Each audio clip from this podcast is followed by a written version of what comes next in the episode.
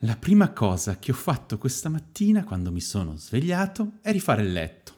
Mi sono alzato, ho sgranchito le mie ossa indolenzite ed ho rifatto il letto. Per William Admiral, un soldato americano, questo è il modo migliore per cambiare il mondo. Così lo dice in un video pubblicato su YouTube. Dice, se vuoi cambiare il mondo, inizia con il rifare il letto. Cristiani Lucenti Salati, un podcast che preferisce suscitare domande che dare risposte. La frase di William ci ricorda che sono le piccole cose ad avere un impatto sulla nostra vita e di conseguenza poi anche sul mondo. E in questo podcast voglio un po' chiacchierare attorno al tema della routine, della nostra quotidianità. Ma prima di farlo, ovviamente, mi presento. Io sono Simone Monaco e questo è il primo episodio del podcast Cristiani, Lucenti e Salati. Se non sai cos'è Cristiani, Lucenti e Salati, beh, dobbiamo subito rimediare, ovviamente. Cristiani Lucenti e Salati è una pagina Instagram e Facebook dove faccio satira attorno al cristianesimo. Principalmente pubblico vignette che ironizzano sul modo in cui i cristiani vivono o interpretano la loro vita cristiana. L'obiettivo è proprio quello di far sì che i cristiani si pongano delle domande e vadano oltre i soliti cliché a cui siamo abituati. Alcune volte faccio questo in modo un po' più provocatorio, altre in modo leggero, ma diciamo l'intento e anche il motto di questa pagina è quello così descritto. Preferisco suscitare domande che dare risposte. E questo sarà anche l'obiettivo di questo podcast. In ogni episodio desidero fare una chiacchierata di circa una ventina di minuti con l'obiettivo di suscitare poi delle domande utili. Io ti invito veramente a fare un giro sulla mia pagina o a seguire questo podcast. Ultima cosa da fare, ovviamente, prima di partire, è quella di presentare me stesso velocemente. Io appunto sono Simone Monaco, nella vita mi occupo del design di siti internet e qualche anno fa ho portato a termine la formazione al Ministero Cristiano, lavorando per sette anni come secondo pastore in una chiesa evangelica. Bene, tutti i convenevoli li abbiamo fatti, ci siamo presentati, possiamo partire con questo primo episodio. Con l'avvento della pandemia sono stato costretto a cambiare la mia routine. Ed è stato così non solo per me, lo è stato per molte persone. Visto però che il mio lavoro lo permette, ho cominciato a lavorare da casa. E questo ovviamente ha cambiato tutta la mia routine. Perché prima dovevo alzarmi abbastanza presto, fare un'ora di macchina molte volte col traffico, per recarmi sul mio posto di lavoro. E dunque avevo molto meno tempo per me, per la mia famiglia, per eh, lo sport, per fare appunto dell'attività sportiva, per coltivare magari i, le mie passioni, i miei hobby. E mentre adesso posso svegliarmi un po' più tardi ed essere molto molto più presente eh, con la mia famiglia, avere più tempo de- da dedicare anche a me stesso. Eppure, eppure, per quanto tutto questo sia positivo, ovviamente, per me è stato molto difficile affrontare questo cambiamento. Ho dovuto veramente riorganizzare e ripensare la mia routine.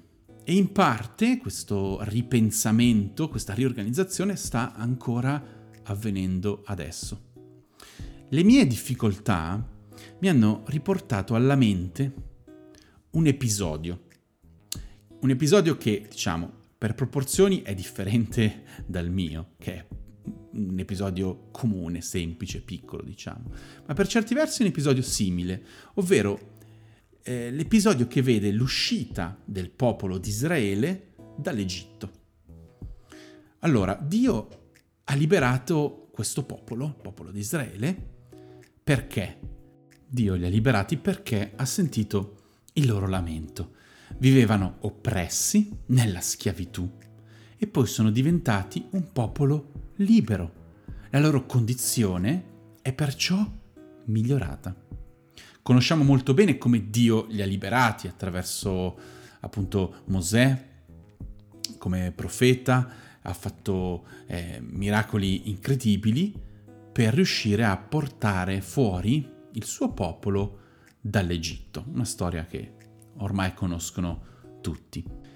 Perciò possiamo dire che la condizione del popolo di Israele è notevolmente migliorata perché sono passati da essere schiavi, perciò da avere una routine di un certo tipo, una routine che erano routine di persone oppresse, che dovevano lavorare tantissimo, mangiare poco, svegliarsi presto, non avevano ovviamente, eh, diciamo, del tempo libero, una, una routine da schiavi. Questa era la loro condizione, la condizione dalla quale sono stati poi tratti fuori dall'Egitto.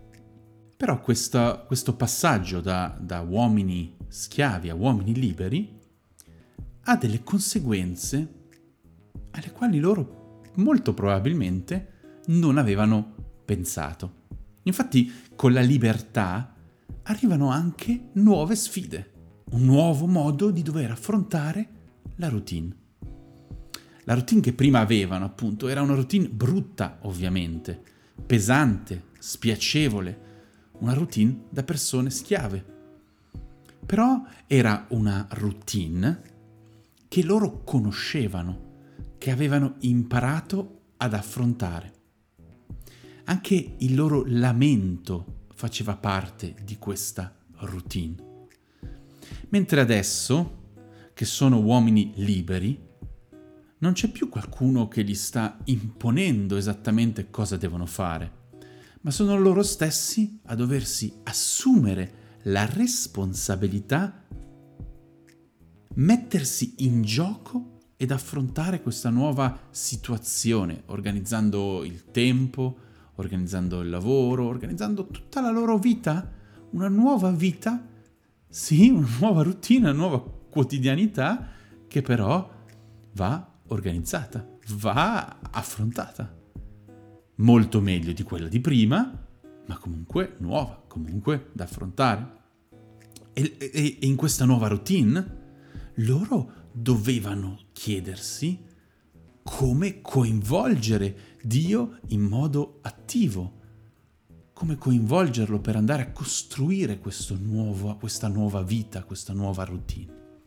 Fino ad allora Dio lo avevano vissuto come colui al quale rivolgere il proprio lamento. Questo era il ruolo che Dio aveva per loro come un, un'entità sconosciuta, lontana, distante, alla quale rivolgere il proprio lamento. Ma adesso che tutta la situazione è cambiata, in che termini lo devono coinvolgere?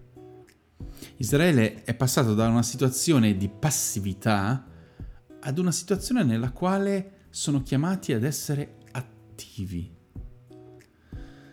La cosa che emerge di più nel racconto biblico è appunto questo costante lamento di Israele, al punto che loro rimpiangono la schiavitù e manifestano il desiderio di poter tornare indietro e tornare ad essere schiavi.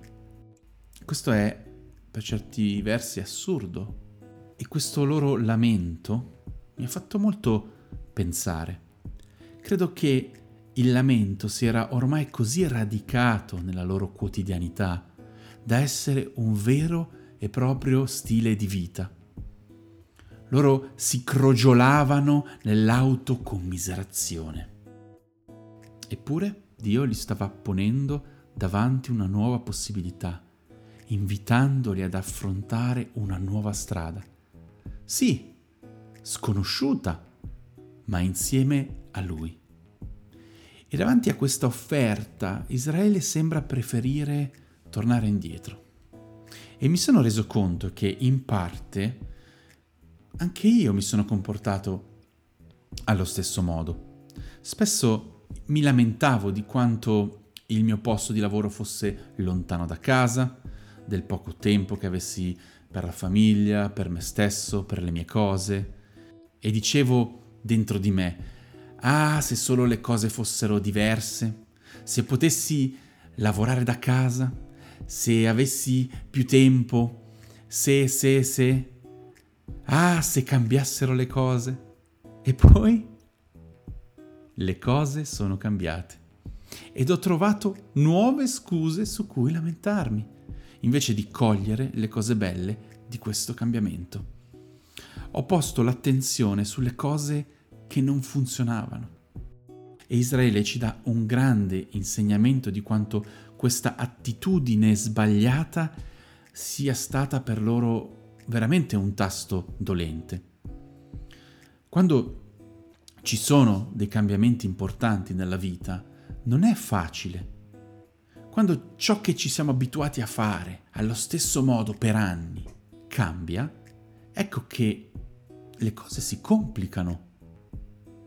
Non si tratta di una cosa semplice, cambiare le proprie abitudini, però è anche una grande opportunità per rimettere in discussione le cose, coinvolgendo Dio nella nostra vita, coinvolgendolo nel nostro cambiamento, nelle nostre scelte e cercare di guardare le cose da un'altra angolazione. Questo è l'obiettivo.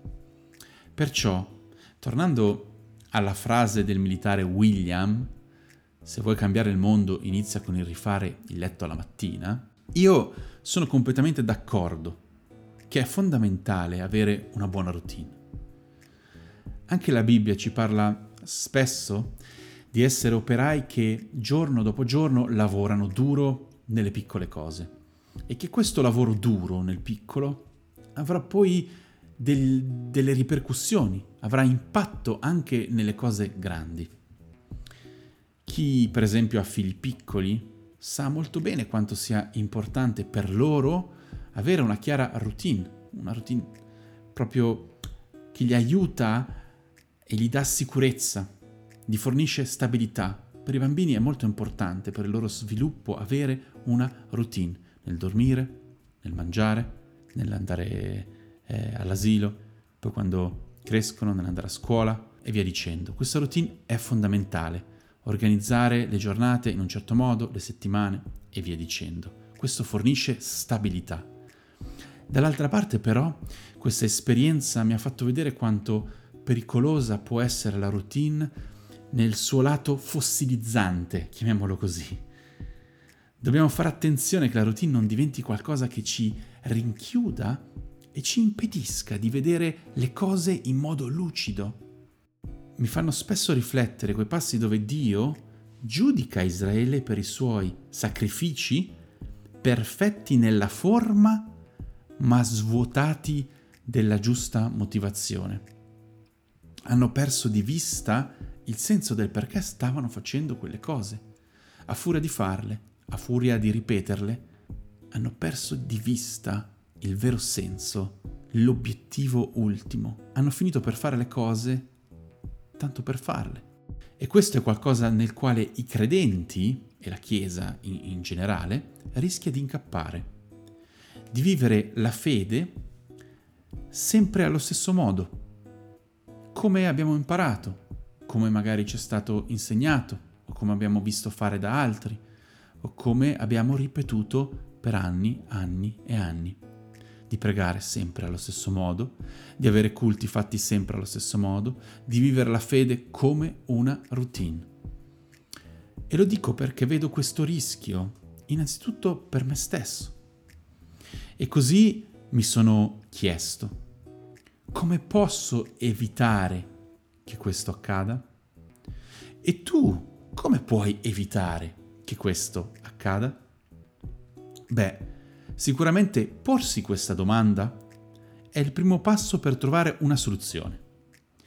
Infatti credo che spesso la routine è una zona sicura che ci impedisce di porci nuove domande. È un posto dove stiamo bene, dove stiamo comodi, però questa comodità a volte ci impedisce di andare oltre. E qui sta un po' il punto. come esseri umani siamo predisposti ad accomodarci nelle situazioni che ci fanno stare bene. Nulla di sbagliato, eh, per carità. Perché se sto bene qui devo andare a cercarmi un posto più scomodo? E infatti il senso non è quello.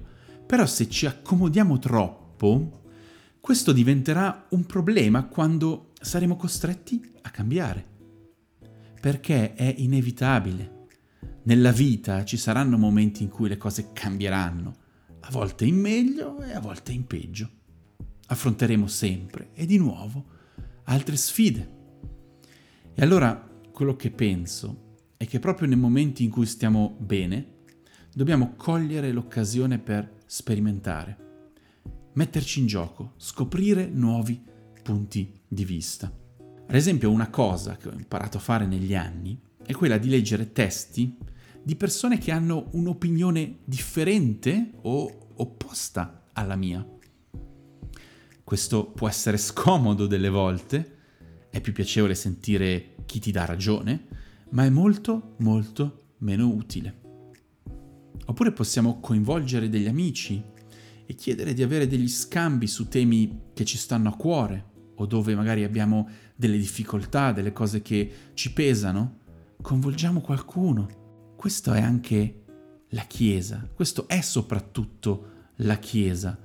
Avere dei momenti, degli scambi sinceri. Una cosa che il popolo di Israele ha fatto quando è uscito dall'Egitto è stata quella di festeggiare. Anche questo può essere interessante.